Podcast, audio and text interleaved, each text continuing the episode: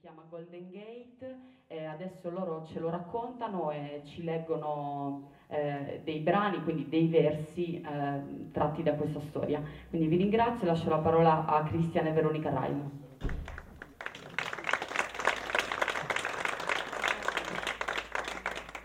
Grazie.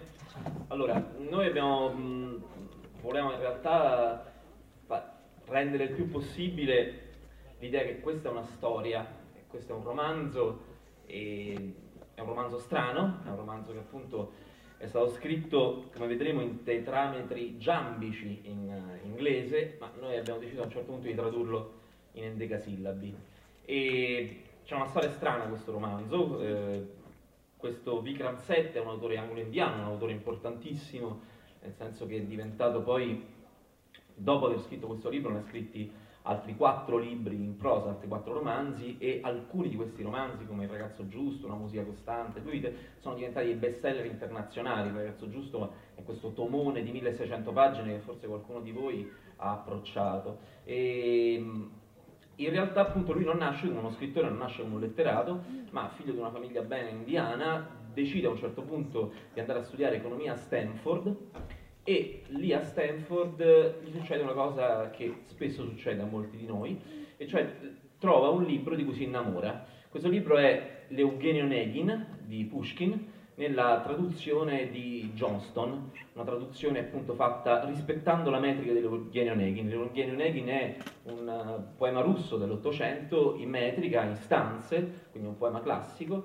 E, Vikram Seth si innamora di questo libro e quindi decide di mollare la sua promettentissima eh, carriera di economista con i soldi messi da parte, decide di prendersi due anni sabbatici e di scrivere questo libro che è Golden Gate. E tutti ovviamente così rimangono un po' basiti, ma questa storia in realtà ce la racconta lo stesso set eh, in una sorta di parentesi in mezzo al libro, cioè mentre il libro è iniziato, adesso vi, vi diremo anche di che cosa parla, a un certo punto lui racconta al lettore, si rivolge direttamente al lettore come ogni tanto fa in questo libro e dice che cosa è successo in questo, in, in, mentre scriveva questo, mentre appunto a un certo punto, no, mentre, scrive, mentre era a Stanford in questo periodo dei suoi vent'anni.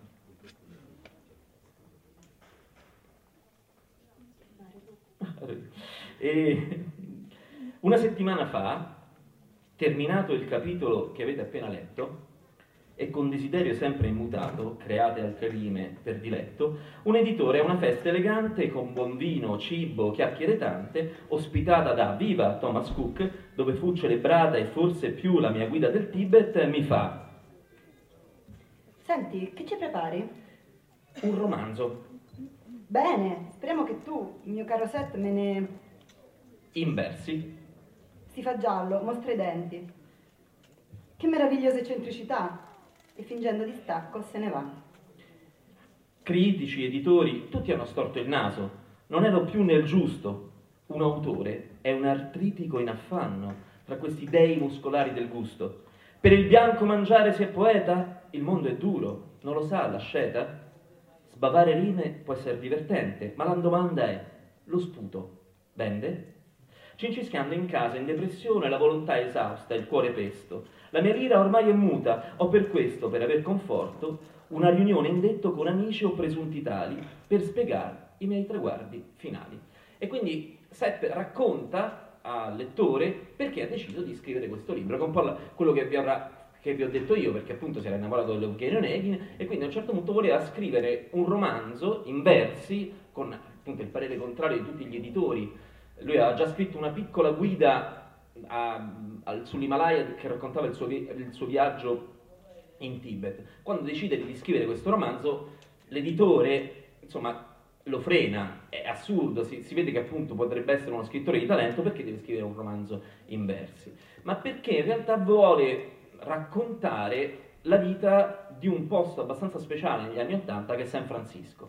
San Francisco negli anni Ottanta è un posto che sta avendo la, la sua prima, una, una, sua grande espansione, è la città da dove nasceranno appunto tutta la, la nuova economia, la Silicon Valley, eh, appunto quest'idea di questa generazione creativa, ma è anche la città appunto della, dove nasce il movimento omosessuale, dove è così forte il movimento omosessuale, quindi ci sono dei conflitti sociali molto forti, ma è anche una città meravigliosa, ci sono delle pagine meravigliose in cui eh, Vikram Seth racconta la bellezza di questa città e anche la bellezza della California, dei, dei, delle colline, della campagna, del sole della California.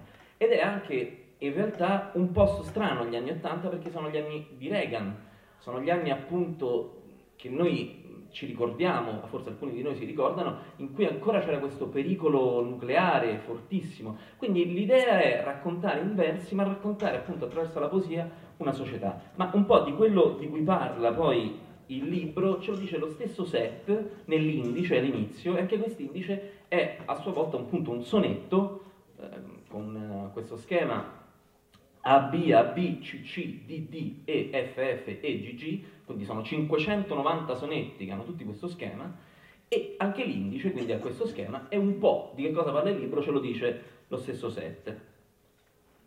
Una cena sui massimi sistemi. Una serie di lettere d'amore. Appuntamento fuori dagli schemi. Casa nuova, gli ship fanno rumore. Si raccolgono le olive mature. Un gatto geloso senza premure. Un comizio, degli arresti, un corteo. Caffè e partita a scarabeo. Un'infocata contesa si scatena. Riposa la vigna al sole invernale. Nella notte si riempie un locale. Una vecchia storia torna di scena. Si rimpiangono gli amici distanti. Passano i mesi, la vita va avanti. È un romanzo, è una storia.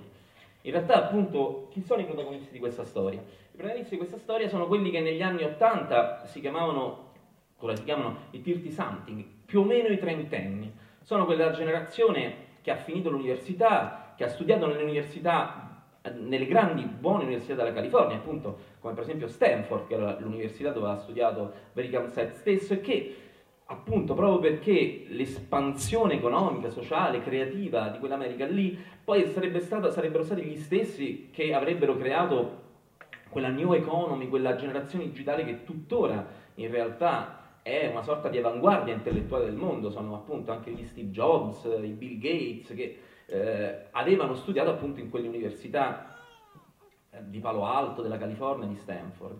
Ma questi, questi ragazzi, questi più o meno trentenni, eh, non sono ancora diventati appunto quella specie di classe dirigente del, del, del futuro che vedremo, ma sono del, dei ragazzi dei quasi trentenni alle prese con i problemi che si possono avere a quell'età, cioè in un'età di mezzo. C'è chi è single e appunto rimpiange la condizione di essere troppo spesso al lavoro, chi è un padre eh, appunto un ragazzo padre e quindi non sa bene come imbarcamenarsi, ci sono appunto queste vicende di omosessuali, ci sono appunto le vicende che più o meno hanno le persone verso i 30 anni quando si cerca di diventare qualcos'altro e si cerca il più possibile di diventare se stessi.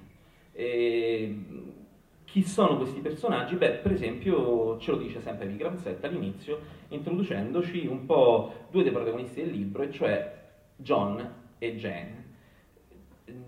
Sono due, vedremo, insomma, ce lo dice Vikram Seth stesso, eh, due ex fidanzati che si ritrovano in un modo strano una sera appunto a San Francisco e vengono introdotti nel modo più classico in cui viene introdotta la poesia, cioè con un appello alla musa.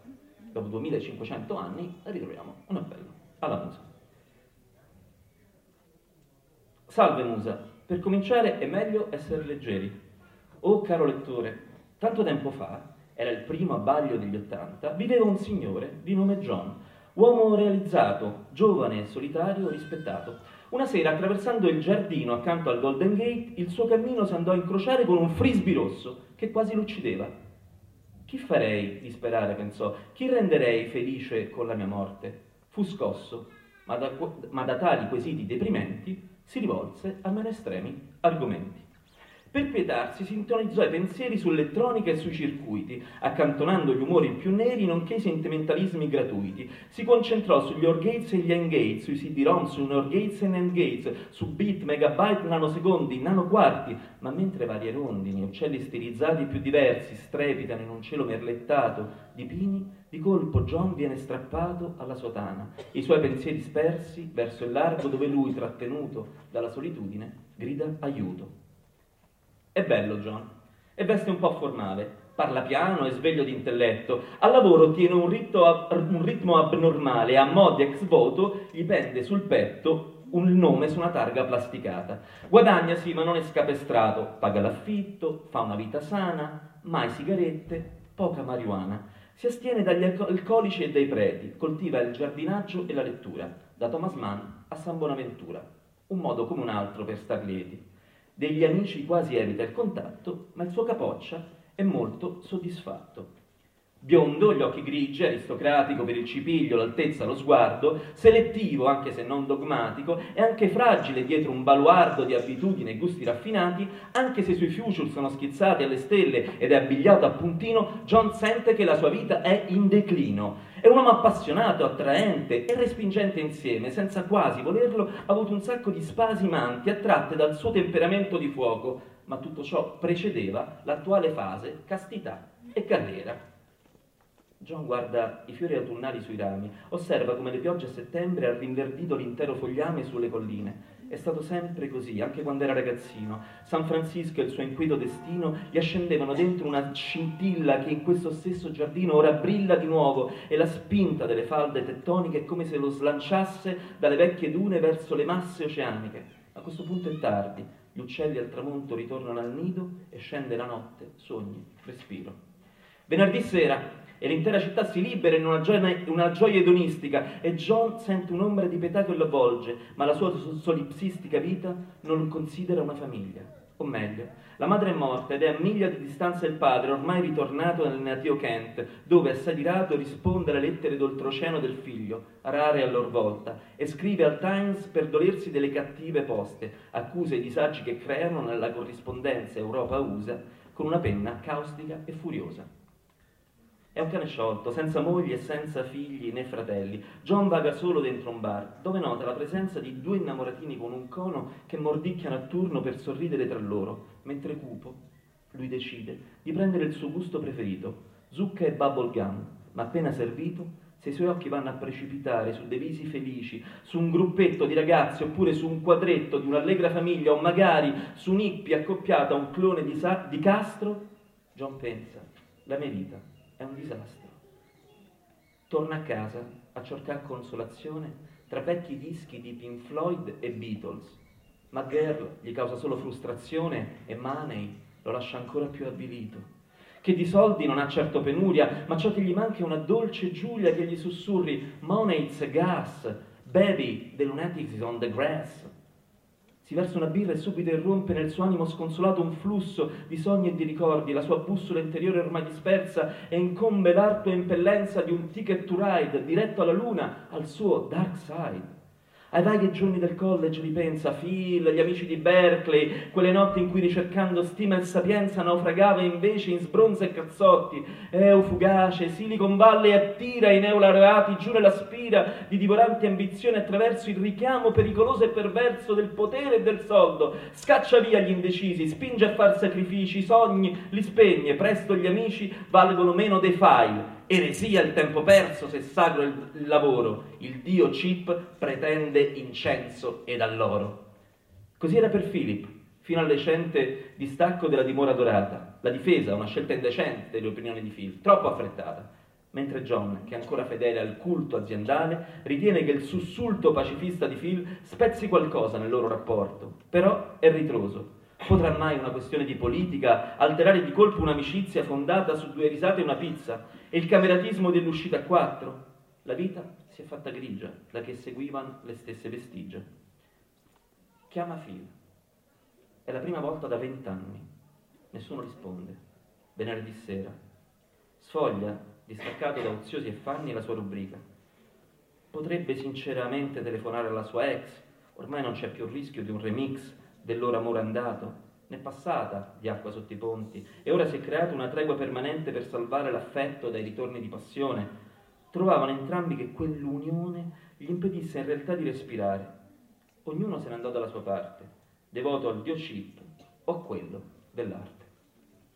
È una scultrice. Impegno e piacere si incastra per Jen alla perfezione. I confini tra lo svago e il dovere, mal definiti per definizione. Le ore di lavoro, due volte il tempo che le resta. Le bacchette riprendono il posto dello scalpello quando viene la notte. Suona la batteria insieme alla band conosciuta nell'intera città. Gli estremismi dei liquid ship svegliano anche i morti dai loro rip.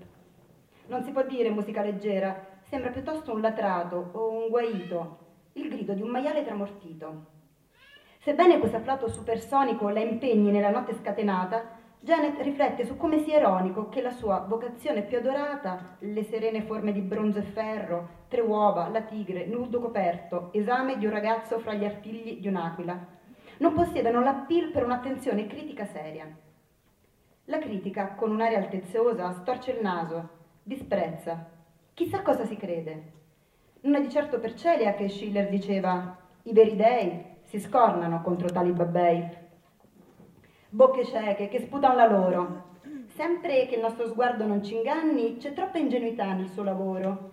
Dove è stata negli ultimi trent'anni? Non conosce l'uso della materia che fanno Calde e Moore, i criteri impiegati per rendere i dolori, fanno solo esprimere valori artisticamente subderivativi passioni evanescenti, eclettismo. Con un neutro e meschino dogmatismo, servili ma con dei toni suasivi, questi omuncoli, schiavi della moda, come scorpioni, pungono con la coda. Bersaglio di questi rozzi vanesi, lei cerca di non prendersela a cuore. Mostra una neutra indifferenza e si proietta dentro l'arte con fervore. Sanno distrarla soltanto i suoi gatti. Dell'indolenza paradigmi esatti. Vivono tutti e tre in un gran bel nido, un arioso e luminoso loft studio. E Janet ogni giorno a colazione prepara crema di latte con pesce per gemello e per polsino. Lei riesce a ritrovare quella sua ispirazione solamente con snack e Bloody Mary, che le basta per reggere giorni interi. Dolci siamesi di raro splendore, orecchie, orecchie nocciola, zampette rosa, Jenny gli dona nutrimento d'amore. I gatti prendono qualsiasi cosa gli venga offerta e non fanno moine ingrassano nelle loro cestine, ornate con le iniziali dorate, tra cuscini di seta, tavolate imbandite, con ogni dono di Dio. Jen, anche quando ce l'ha un po' con loro, e prende quella P e quella G d'oro per grassone e panzone, ha un brillio negli occhi per il calore e l'affetto che gemello e polsino le trasmettono. Sottoposti agli attacchi di polsino, i circuiti nella coperta elettrica vanno incontro al loro amaro destino, le unghie di gemello lasciano effetti nefasti sulla vecchia scrivania, che nella carestia di spazio della casa è sul lato, adiacente al plico calligrafato da suo nonno giapponese, dipinto lo stesso giorno del suo internamento.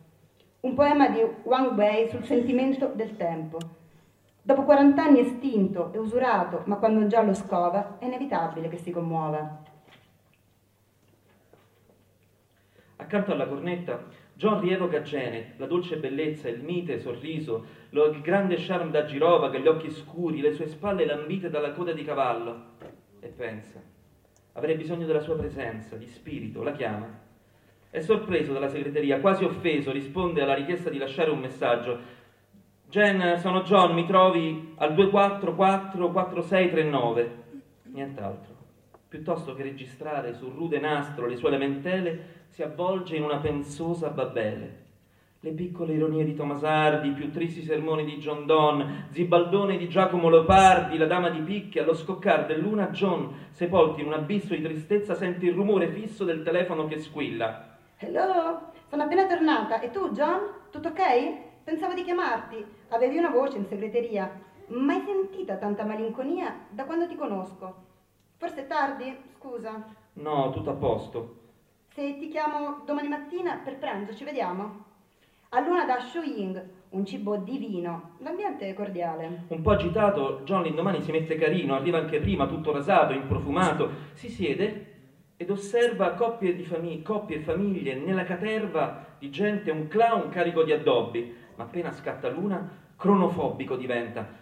Jen non è ancora arrivata, non sente la muzzacca anacronistica prendere la forma di un hip hop mistica, ma contempla la clientela appagata, note rumori di sedie si mischiano al chiasso delle persone che cincischiano. John si domanda, sarà un rompiballe, ma una musica più bassa vorrei. È atroce, quel calendario alle spalle, che scelleratezza. Mannaggia a lei, è mezz'ora che aspetto, lo spettacolo agghiacciante del clown. Un ricettacolo su braccia e mani, di intonaca argilla, John arriva alle 10, a, 10 alle 2 e strilla Scusami John, ho dovuto finire una statua. Ho provato a sbrigarmi. E tu hai fatto bene a non aspettarmi. Ti sei preso una zingao? Non mi dire. Sei irritato? Il posto non è male. Mangi? È conduzione familiare. Tempestivo viene servito il pranzo. Sorpreso, affamato, John s'addolcisce. Le bacchette si stringono sul manzo con braccoli, mentre piatti di pesce e di carne interrompono il digiuno due bottiglie di birra per ciascuno, rendono più lieve la conversazione, anche il rumore. Adesso John è meno severo e forse un po' gramo. I tuoi gatti? Stanno bene, sì, direi. E tu? Bene. Il lavoro? Ok. Il gruppo? Bene, ma non eravamo qui per ascoltare la tua di canzone? Canta. Senti, sì, mi dai la tua opinione? Ho un bel lavoro, ottimo salario, sono giovane, ambizioso, onesto ma tutti i segni dicono il contrario. Il Dow Jones del mio cuore è funesto, sfiorito il girasole della mia verdetà, sprofondata ogni utopia, velata la lente della passione, ogni schema finito nel pallone. Qual è la radice del mio star male? Prendo le vitamine, vado a correre, eppure sento la mia vita scorrere. Via, Jen, dammi un consiglio leale. Io muoio, collasso, crepo, mi spengo. Hai bisogno di un amore, ritengo. Una persona con cui è divertente vivere insieme, vitamine, certo, e scegliti una lente più potente. Trovati un punto di vista più aperto. Cambia lo zoom con un grande angolare. Il tuo girasole non lo lasciare appassire. Tutto quello che gli serve è un po' d'acqua. Mentre parla si infervora a tal punto che con le sue bacchette afferra un involtino e poi lo sbatte e lo risbatte al centro del suo piatto. Un cameriere le manda saette con gli occhi. Perché fa lo sfiduciato? John, di, sei o non sei il DJ del tuo fato? Ragiona. Come sarai tra qualche anno? Un po' più vecchio e con sempre meno attrattive e presto ti spunteranno le maniglie dell'amore. John, ceno sempre con te volentieri. Calvizie. Potrebbe portarci qualche sfizio? John si innervosisce. Assai incipiente. È buono questo tè, fa finta di niente. Solo e smarrito, senza ombra d'amore, con la sola compagnia di un bicchiere. E qui Janet fa una pausa per bere un bel sorso di birra. Il malumore, un po' sbronza. Perché John ti piange addosso? E perché non ti sei ancora smosso? Ma come? brontola John, mentre il botte risposta va avanti. Se ha inquadrato la questione. Sì, ha inquadrato la questione, ma stop col pistolotto. Se anche ha ragione che stile aveva usato per agganciare una cica. Lo sguardo di Jen è irritato e deluso, è un dardo che lo fulmina. Farai sempre fiasco se non pulisci il tuo gergo da maschio. Dai, non intendevo essere offensivo. Ah, non voleva manco quel tipo in metro che ieri mi ha palpeggiato il di dietro, dicendomi: Ehi, cica, non fa schifo? Gli ho mollato una gran crocca sul mento. Questo linguaggio lo trovo tremendo. Dai, è un veniale tumore linguistico. Ma non è benigno. Ma Jen, scherzavo, dove è finito il tuo senso umoristico? Inerte da ieri sera. Che cavolo, che c'entro col suo atteggiamento da truzzo? Non è uno scherzo innocuo, mon cher struzzolino. Io sono inflessibile su questo. Ora sai quel che penso, che detesto ogni macismo. Ma io l'ho fatto apposta per contrariarti. E ci sei riuscito? Scusami, Jen, facciamo che è finito qui e amici come prima? Proposta accettata, ma ti scriverò al club Porci Pentiti e bevo una bad. Per cominciare, dice lei asciutta, occorre un luogo. Tu fammi un esempio. Il tuo ufficio, no? Ci sarà fra tutta la ciurma una carina. Per me è il tempio dell'orrore, dice John. E ragazzi? Dai, Jen, a canna, sai che mi imbarazzi. Ah, non puoi dirlo, sai, se non hai provato. Ripassa le verdure ripassate e pensa tra sé una risposta breve. Jen non sa regolarsi. Fare meglio a dirglielo che dovrebbe darci un bertaglio. Mantieni la pace, John. Quando beve sai bene che spara cose surreali, maschi con maschi e porci con le ali. La fantasia svolazzante di Janet passa ora dai maiali alla pittura. Hai provato ad andare in un museo insieme a qualcuna? John le strilla, ma figurati, ho provato. Conferma di edizione ho, visita- ho visto quadri di Goya e Giorgione, gironzolato tra i Rubens rapito, ma davvero non sono mai riuscito a scalfire l'accademica armatura che assumono le donne nei musei. Si sta a fissare i quadri e io vorrei soltanto chiacchierare senza premura. Alla fine preferisco evitare. I miei weekend eh, non li posso buttare. Giusto, come li passi i tuoi weekend? John ci pensa su. Già, che fine fanno? Si rompe tutto e io non faccio in tempo ad aggiustare una presa, un danno, al lavello, la falciatrice, l'auto. E spesso vado al cinema, è automatico, se c'è un film che mi interessa, mi sbrigo a andarci la sera stessa. L'altro giorno ho visto Buster Keaton, è fantastico, non sorride mai. Poi a casa a recuperare i file del Cili e dopo essermi nutrito, il TG della notte. Poi a letto. John sembra incupirsi, appena l'ha detto. In fondo i miei weekend sono una pena, devo ammetterlo, dice John onesto. Povero mio Yuppie, lo rasserena. Dobbiamo mettere fine a tutto questo. Senz'altro ci sarà una soluzione a questo cul-de-sac. Sì, l'impiccagione? Gettarmi dal Golden Gate? Sei interdetta? Ho letto sul Bay Guardian. No, aspetta. Ecco la risposta al tuo malumore. Era così elementare. Accidenti! Stanno per finire tutti i tuoi tormenti. Suona terminale come un tumore maligno. Spara. Non prendertela male, dice Gian. Un annuncio sul giornale. Cosa? Un annuncio, una battuta. Neanche per sogno. Io sono allibita. Forza di zincao ti sei bevuta di cultura cinese e hai smarrito il senso della realtà. Mi prendi in giro? No, giuro. Hai la soluzione a tiro. Scrivi un'inserzione. È presto fatto. Giovane Yuppi cerca... Sì, fossi matto. Gen, le tue idee, anche se un po' estrose, campate in aria, create di impulso, evitano di cadere nell'insulso, ma questa qui è tra le più ingiuriose. È un piano che non posso digerire. Giovane Yuppi, piuttosto morire. La famiglia che sta al tavolo accanto ascolta con interesse crescente. Il mio inizio era, soltanto, era per dire soltanto buttalo giù e togliti questo dente. È una cosa umiliante, è da sfigati. I pregiudizi vanno eliminati se cerchi la gioia sentimentale. E che c'entra un annuncio sul giornale? Il tuo è un atteggiamento... Pe... che c'entra un annuncio sul giornale? Il tuo è un atteggiamento peculiare, dare giudizi senza beneficio della prova. Sì, allora il suicidio? Oppure la terza guerra mondiale? Non tutte le esperienze vanno fatte per capire se sono più o meno adatte. Ma questo, questo, questo è un... dice lei scettica.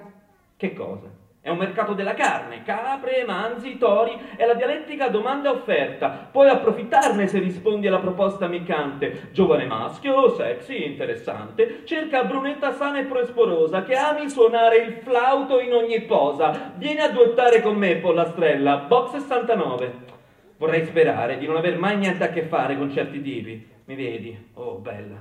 Eccomi qua, 26enne, macio, ti farà schiava con il primo bacio. Jen prende il biscotto della fortuna e poi lo legge, fissando il suo sguardo su John. Non riporre fiducia alcuna sulla tua gioventù, ormai al traguardo. Quello su cui non abbiamo riflettuto inizia ad avere un senso compiuto a 30 anni, quando si può indagare quello che l'innocenza lascia andare. I primi solchi ti segnano il viso, la solitudine permea le anime e tu sei lì che, dise- che desideri meti infime, gli istinti legati ad un quadro preciso, falso orgoglio, un contegno in colore. Hai messo sotto naftalina il tuo cuore. Il tempo scorre via in televisione, le soap, i jingle, tutto si dissolve. Sconfitta, comprensione o derisione già opprimono il cuore. Lo sguardo evolve, aliena a noi stessi. È l'assoluto. L'assoluto si offusca, riconosciamo il rifiuto, come il frutto costante che otteniamo da prove e speranze, ed esultiamo se attraverso ricerche, sforzi, rischi ci imbattiamo in qualcuno da amare, uno che ha voglia di contraccambiare, ma quando l'età avanza, gli attendisti, che sfuggono alle proprie aspirazioni, si dolgono per le perdute occasioni. Mi rattrista vederti così solo. È tutto qui, John. E John non contesta le parole di Jen. Pensa, se solo fosse più facile il mondo. E resta muto a contemplare le bollicine frizzare nella birra. È la fine dei suoi tormenti. Sono fortunato, Jen, amica mia, ad averti trovato. Ma se mai si dovessi assecondare, Chissà con che persona all'improvviso mi potrei trovare. Tenta un sorriso che non gli esce. Jen, non lo posso fare, scusami, non mi piace l'avventura, è proprio contrario alla mia natura.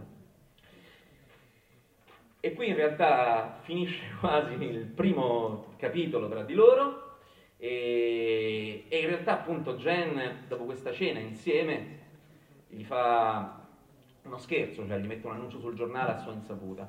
Eh, John eh, prima si arrabbia, però appunto poi a un certo punto tra tutta questa massa di lettere che gli arrivano ne sceglie qualcuna e poi a un certo punto si fidanza, addirittura si innamora di Liz. E così va avanti, insomma questa specie di appunto di serie, sembra per certi versi quasi una soap. A un certo punto però alcuni dei protagonisti eh, non hanno una storia soltanto privata, ma la storia comincia a essere una storia sociale, nel senso che appunto questo elemento forte che è il pacifismo, che è la, il conflitto rispetto all'idea che il mondo vada amministrato attraverso delle potenze nucleari, viene messa in crisi proprio da questi eh, da questi protagonisti e soprattutto da Phil, che era questo vecchio amico di John all'università. E c'è questo capitolo 7 che sta proprio in mezzo a, al libro, che in fondo racconta di una manifestazione. A un certo punto c'è una manifestazione contro dei laboratori dove si fabbricano armi atomiche, che sono un po' il, una sorta di simbolo di, di quell'America che amministrava il mondo negli anni Ottanta, contrapposta alla Russia in questa appunto guerra fredda che sembrava interminabile.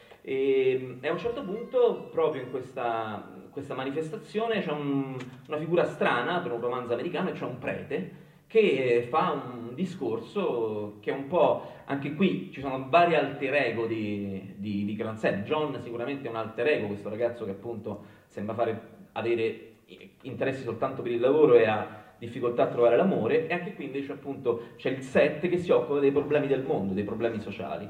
E quindi leggiamo il capitolo 7. Quando cresce troppo intensa la paura, ci stringiamo in un sorriso privato, sbalorditi se in questa notte oscura una candela non si spenga in un fiato, se non ha illuminato un cantuccio, se nel caos c'è una voce che pronuncia frasi di quiete che sembrano portare la luce sobria di un sogno lunare e tingere i giorni di altro dolore.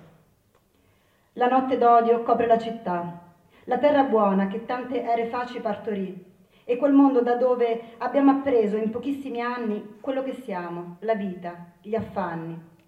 La notte d'odio che ci cresce intorno. Ridiamo se non possiamo liberarci, se terrore e apatia ci sono attorno, sulle vie per l'inferno, senza intralci. Per non concedere allo stuolo infetto dei potenti quel che crediamo retto, lasciandogli guastare la nostra terra, come gli pare, con le armi, con la guerra. Vivere giorno per giorno, alleviare il dolore che ci è dato di spettanza e una moratoria della speranza, seppure ci farebbe un po' tremare, ci porterà alla pace fino a quando le trombe del giudizio suoneranno. Cos'è in fondo l'origine del mondo? Un tic-tac nel silenzio dello spazio. Cos'è Mozart se non un suono assurdo in sintonia con una genia di pazzi, nel pieno di un attacco di follia. Perché pensare alla soverchieria di una razza che muore urla vittoria?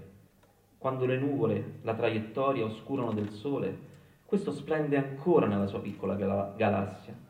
Così nulla può cambiare, di grazia, finché questa bestia pestilente avrà finito di vomitare merda e lascerà questa terra deserta.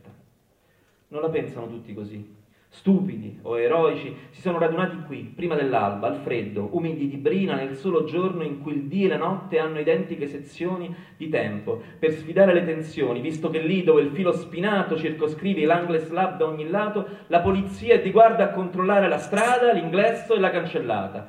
Celebrano con voce infiammata l'arrivo della notte equinoziale e con i cieli fanno un alto là di sola luce contro l'oscurità. Sui Langles si leva una rossa aurora e una piccola folla si riunisce ai manifestanti della prima ora. Un corteo carnevalesco defluisce dal cortile dei Langles, si dipana lungo tutto il recinto, scalmanandosi, gridando slogan a sostegno di quelli che, in nome dell'impegno antinucleare, andrebbero in prigione. Coppie e vecchi hippie, punk e studenti, Uomini denti, dendi, mai stati presenti a una qualsiasi manifestazione con i veterani vanno a braccetto, diretti all'obiettivo maledetto. Chi progetta queste armi ed è gente normale, con moglie e figli, non crede d'essere assassina. La più recente bomba, che con estrema buona fede hanno battezzato l'affetta torte, uccide, ma ironia della sorte, lascia intatte le macchine e i palazzi. La macelleria portatile, infatti, l'hanno benevolmente etichettata strumento di intensificazione radioattiva. Non hanno percezione dell'abominazione inusitata a cui hanno portato i loro esperimenti. Sono ciechi e si credono innocenti. Vanno al lavoro, fanno una riunione, tra una birra, un saluto ai colleghi, buttano giù una splendida equazione. Sono vivaci, solerti, concreti, capaci, razionali, scrupolosi. Niente sensi di colpa o fastidiosi tarli del dubbio, nessuna inquietudine va a intaccare la, la loro beatitudine. Se qualcosa potesse interessarli, tecnicamente parlando, si segue fino alla fine, tutto qui. Credete gli importi dei danni collaterali radioattivi che si possono creare? E il lavoro, via, che c'è di male. Sviluppano qui i loro ordigni, poi cecchini ai loro comandi li usano sugli umani per ferirli o ucciderli, pur se, no, pur se nei loro blandi eufemismi non parlano di morte, ma di un episodio a intervento forte. E noi scrudiamo il cielo con i radar e vorremmo una pace un po' più armata, mentre nelle stanze della morte loro scaricano e lanciano codici, senza umanità, ma come metodici zombie. È tardi per capire, forse, cosa li spingerà ad aprire il fuoco? Un volo d'oche? Un chip difettoso? Calzoni cachi, giacconi, bandane, veterani con la sedia a rotelle, bandiere arcobaleno o americane, musicisti, pretini e monachelle. Un clone del tristo mietitore, striscioni. Io faccio da tutore a mio fratello. No alle bombe. Lavora per la vita. E un vecchio lotta dura, senza paura di troppo. Si agitano, gridano, poi la massa si sfilaccia, duemila menti, quattromila braccia, che affossano le discordie e abbracciano la stessa idea, speranze e desideri, contro i piccoli opliti dell'hardware. Ora il corteo e i picchettatori fanno silenzio come vuole il prete. Amici, fratelli, figlie e figlioli, questo brevissimo tempo che avete... Sentite voi che state laggiù in fondo? E qui davanti? Troppo forte rimbombo? Bene, questi brevi anni che spendiamo dietro le nostre carriere, gli amori, i bisogni, le nostre ossessioni, una volta andati, non torneranno più. Di quelli che hanno speso molto qua giù si dice hanno vissuto le passioni e di altri si sono bruciati per i soldi, per troppe, per, per troppe fatiche sono morti. Ho sentito chi ci sprezza affermare che noi chiederemmo l'abrogazione della distanza costituzionale che esiste tra Stato e religione. Per loro dovremmo essere devoti mentre lo Stato persegue i suoi scopi. Per loro la scrittura è tutta intesa in date a Cesare quel che è di Cesare. Ma lasciatemi dire, la distanza, che, la distanza tra lo Stato e la Chiesa non esime la Chiesa dall'agire né redime lo Stato dalla mancanza di morale, né mai può essere usata per fare una guerra o una crociata. Ci sono delle occasioni in cui morale e legge civile sono in conflitto, anche se l'unica legge ufficiale è quella che interessa il diritto. Se rispondiamo alla nostra coscienza e non vogliamo distruzione e violenza, né che degli ordigni intelligenti colpiscano degli umani innocenti, ci vuole una chiosa alla citazione, una corretta analisi filologica deve comprendere l'intera logica del testo, la giusta interpretazione di dare a Dio quel che gli appartiene, come a Cesare quel che, si, quel che si conviene. In difesa della democrazia, un Cesare rinuncia al suo regime? Un padrone alla schiavocrazia? E quale gatto rifiuta il suo mangime? Chi si aspetta un pronunciamento disinteressato dal Parlamento, dall'esercito o dalla Casa Bianca vive nella favoletta di Biancaneve, non si può aspettare la legge. Noi dobbiamo affidarci ai nostri mentori. Thoreau, Martin Luther King, Susan Anthony. La vecchia memoria di chi protegge i principi della nostra nazione, che fu fuori legge dalla fondazione. Non c'è più tempo. Quando l'escalation riempirà gli arsenali di potere distruttivo e l'ultimo rovescio della ragione indurrà le altre sfere delle nazioni a schiudere i boccioli di morte e a far germinare stuoli di scheletre in nome del benessere, noi dobbiamo sconfiggere le accortezze e pregare, agire in ogni modo, pacifico, non servono eroismi, che possa evitare i cataclismi. I test nucleari non hanno altro scopo se non una futura guerra. Questo deve pensare ogni singolo terrestre. Gente di Langles in punto di morte, sarete liete che il vostro lavoro sarà servito per dare manforte a tutti, agli obiettivi di tutti coloro che attaccano il cuore dell'esistenza? L'avete fatto anche se la coscienza vi avvertiva di questi scopi. Quale scrupolo vi siete fatti? Il male, per la sua banalità, è famoso. Quelli che ad Auschwitz hanno costruito i forni, che Dio possano pregare. Tutti i giorni timbravano il cartellino luttuoso, scherzavano, giocavano coi figli, la vergogna non gli dava consigli. Uccidere è morire. L'equazione non ha niente di mistico, è vera in tutti i sensi. La nostra nazione ha creduto a lungo che la guerra era uno sport. Non ha visto morti e bombe, mentre dall'altra parte si soccombeva sotto le granate. Che sentore possiamo mai avere noi del terrore russo della guerra? L'immensità dei loro morti. Ci esalta la corsa alle armi, anche adesso che la morsa del nucleare tutto annienterà. Eppure parliamo di attacchi mirati, danni collaterali limitati. Non c'è salvezza e non c'è vittoria. Non c'è difesa, non c'è alcun confine. Non ci sono limiti, non c'è storia. Non ci sono più nemici alla fine di questo fratricidio. Creperemo tutti, sì, a dispetto del supremo orgoglio onnisciente dei nostri leader. Quando tutto sarà compiuto, ridere sarà assurdo. Che stramba ortodossia! Dicono l'America è superiore, dato che in Russia chi protesta muore. Ma questo vuol dire che noi, ossia quelli contrari a questa guerra atroce, dobbiamo essere i loro portavoce. Dieci ostaggi vuol dire terrorismo, un milione ed è una strategia. Censurare dei libri è fanatismo, distruggere del tutto e spazzar via la cultura, la civiltà, l'intero consorzio umano, l'antico mistero del creato è un atto di dignità che richiede gran forza e volontà. Ci vuole un po' di chiarezza morale per pensare che è giusto sterminare ogni famiglia russa solo perché i sogni di gloria dei loro leader, è uguale per i nostri, minacciano l'orgoglio della nostra patria e del dio petrolio.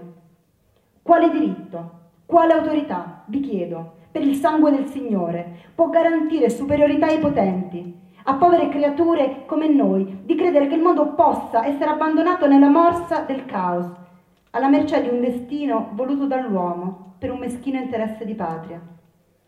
Beh, la scena è questa. Un aereo russo mandato al di là del, di, del confine disegnato per isolare Cuba, fermato appena in tempo. Sì, bastava un minuto in più e il mondo non esisterebbe più. Tutti voi, intellettuali prudenti, che disprezzate la nostra prodezza e ci giudicate già dei perdenti, perché noi non dimostriamo saggezza a sfidare Golia con una fionda. Io vi domando, e qualcuno risponda, come muore il saggio? Beh, come il folle, è la risposta. Non guardare il folle orrore non vi porterà indulgenza, aiutateci a batterlo. Duecento anni fa erano in pochi che a stento confidavano in una terra senza schiavitù. Ciò vi, dim- ciò vi dimostri che in fondo la coscienza potrà salvare il mondo. E l'ultimo pezzo che volevamo leggere invece è una storia strana, in realtà, perché due dei protagonisti, uno di questi ragazzi che protesta contro il nucleare, questa marcia pacifista, si chiama Phil, e a un certo punto è un ragazzo padre e, mh, che ha avuto una storia un po' insomma, incasinata e ad una festa conosce invece un altro ragazzo che è un altro suo amico e ehm, così finisce prima per diventarci amico e poi per andarci a letto insieme. E questo Ed, in realtà appunto anche questo è un personaggio strano, se Phil è un ragazzo padre pacifista, eh, appunto con tutta una ex eh, guerrafondaio, grande appunto amico di, di, John, invece Ed è, un, è, giovane e vive una contraddizione diversa, nel senso che è omosessuale, eh, mentre Phil sorta, ha un po' di confusione, ancora sessuale, forse è un bisessuale, Ed è omosessuale, ma al tempo stesso è un cattolico molto rigoroso. E quindi quando si incontrano questi due personaggi un po' problematici, eh, Phil eh, bisessuale ma appunto più maturo e anche appunto più disposto a viversi questa storia, questo Ed che invece appunto vive la sua omosessualità in conflitto con il suo cristianesimo, il suo cattolicesimo molto profondo, molto rigoroso e fini, esce fuori in realtà insomma un, escono fuori delle discussioni eh, molto accese, delle discussioni che appunto si alternano a questa storia che va avanti per eh, tutto il libro. Non iniziare, e dopo varie discussioni, appunto, loro sono stati a letto insieme varie volte, e ogni volta che vanno a letto insieme, Ed eh, gli prende le distanze, insomma, e dice forse ho fatto male, forse sono un peccatore, non dovremmo più farlo. Non riniziare Ed con le tue pare. Ti amo, Phil, però la mia passione oltrepassa il sesso. Amarsi significa trascendere la, so- la sola attrazione fisica. Tra le anime può esserci fusione, non solo nell'intreccio di due corpi. Denudarsi non significa esporsi. Se la persona che ama non sa smettere di coccolarsi, non ricerca forse quella possibilità di trasmettere il desiderio, di unire le forze mentali? Per noi questa è già realtà. Si può evitare la banalità delle terminazioni intermediarie? Perché non cerchiamo di essere magari amici, nella contemplazione dei nostri sé, in una forma autentica, l'amore che scalda le nostre menti, col contatto della conversazione? Negli occhi di Phil un dolore affiora nel pensare triste. No, Ed, ancora. Poi Ed dice, Phil, che hai? Non sopporto di vederti con lo sguardo oscurato, come se, provando a svelarti, ho torto collo e i miei pensieri abbia frenato i tuoi slanci entusiasti e la tua ebbrezza. Beh, non devi cercare la tua salvezza? Phil gli replica aspramente. Va bene, la tua bellezza ti lascerà immune dal dolore e te ne andrai in paradiso. Puoi farmi una cortesia per favore? Non far commenti sul mio di dolore. Vado a letto e tu, quando hai deciso, puoi stare sul letto o sul pavimento, se questo è utile al tuo pentimento. Phil, Ed lo afferra con forza d'un braccio. Siedi un secondo, non fare così. Così come? Phil con un sorrisaccio si morde il labbro. Vuoi parlare, sì? Altre storie bibliche per far sesso? Permetti? Mi tolgo i calzini adesso. Non raccontarti che mi sono offeso, sono assai più annoiato che sorpreso. Notte, caro, Ah, dona un'Ave Maria alla mia anima impura, ma riponi le tue raccapriccianti compassioni. Su, fatina buona, fai la magia, agita come vuoi la tua bacchetta. E se non giunge risposta, aspetta. Con un destro improvviso e dispettoso, Ed getta fila al tappeto. Stordito, Phil salza e tira un colpo sinuoso. Ed riesce ad assorbirlo, ma è colpito. Allora Phil lo afferra al collo e strozza con tanta furia che quasi singhiozza. Ed gli è sopra, anche un labbro contuso. Phil arranca con un occhio semichiuso, tenta di lottare. Ma Ed è più giovane, più forte, lo tiene bloccato. Quando di un tratto, Dio li sta osservando, come se fosse esaurita la prova, la fame di sangue fosse satolla, ridacchiano tra lacrime di collera. Ed si tocca la mascella, si rialza.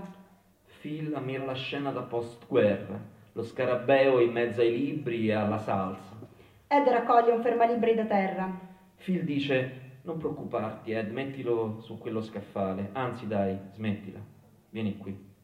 Anche Phil siede e bisbiglia. Ed, dammi la tua mano. Poi la piglia e ci posa la sua guancia, chiudendo l'occhio che gli martella e gli fa male. È colpa mia, non sarò più brutale. Tu che cosa stavi proponendo prima dell'interruzione? Appunto, di non trattarmi con quel disappunto. Phil gli dice, se mi sono rabbuiato, se forse ti sono sembrato caustico, scusami, ma questo tono gelato che toglie la vita al suono fantastico della tua voce mi ha fatto impazzire. Volgare sesso. Ti prego, non dire una cosa del genere quando sei tra le mie braccia. Quello che vorrei che questo amore così vero, puro, così splendido non finisse mai. E pensi che il tuo Dio, il tuo Adonai ci disprezzi, che sia un Dio così duro da considerarci tanto corrotti da doverci nascondere ai suoi occhi? E perché poi?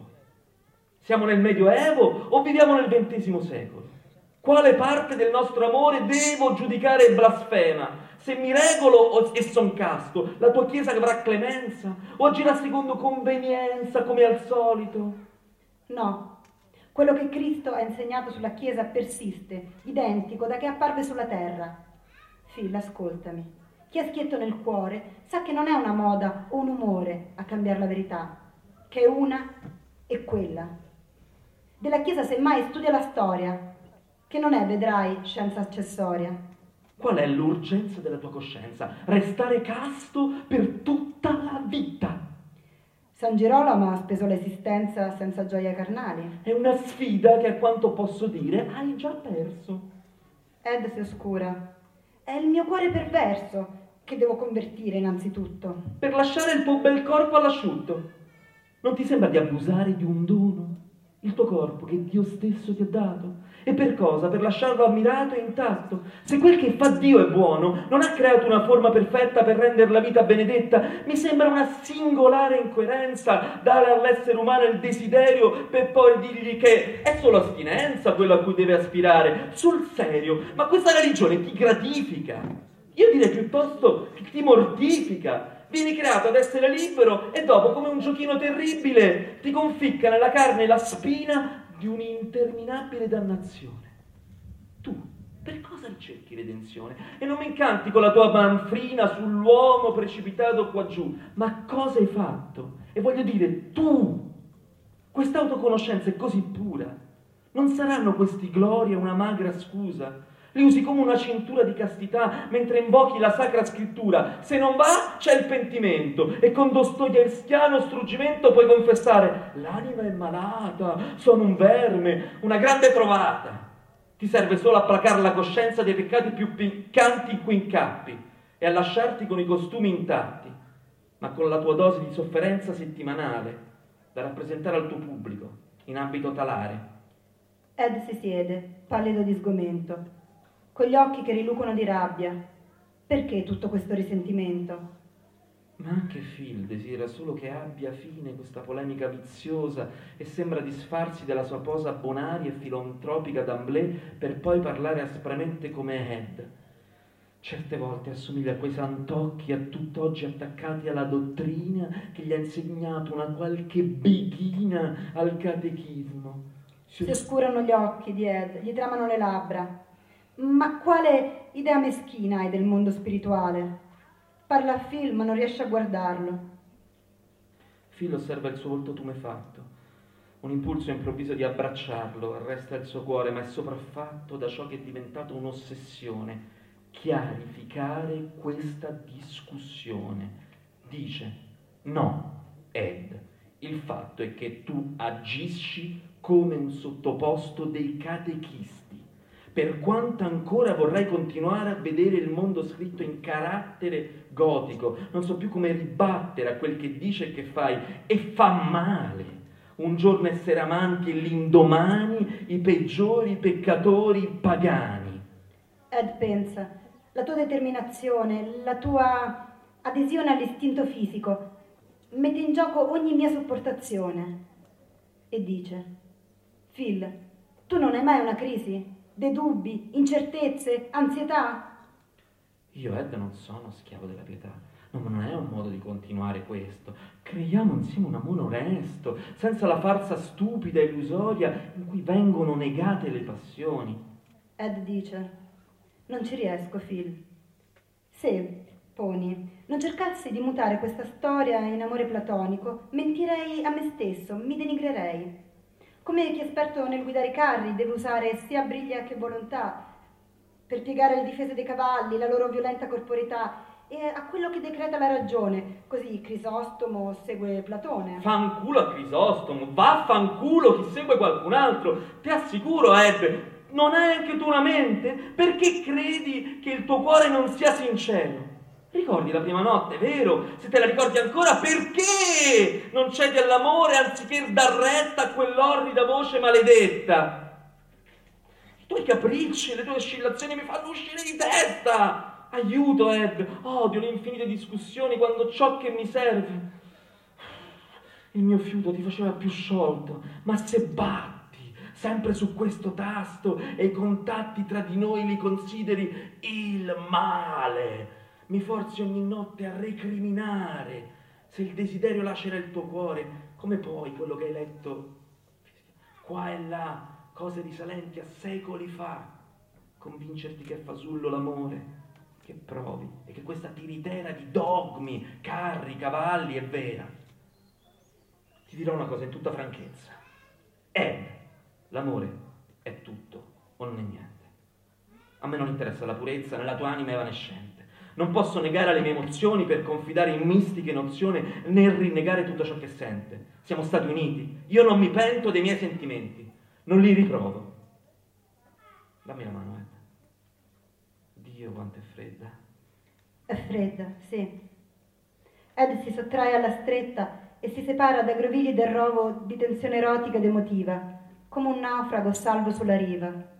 Si svestono, muti, non si addormentano, distesi su un solo letto a distanza di centimetri infiniti, ripensano senza spartirla alla circostanza penosa che li ha portati fin qui.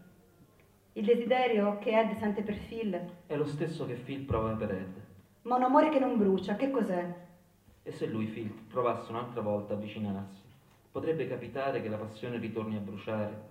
La tensione fra due rimane risolta.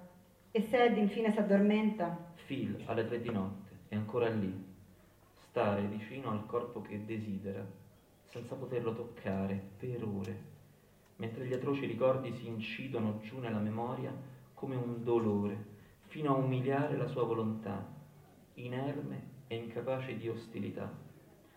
Phil all'alba precipita in un sonno che è al tempo stesso stremato e profondo. Ed già rimesso via le sue cose quando si sveglia... Di quell'occhio nero a tuo figlio che gli dici? E tu piuttosto? Una zuffa. Phil, se ti conosco, ci varrà poco a trovare sollievo dei nostri vari intrighi. È che io... Ed falla finita. Ok. Addio. Va bene?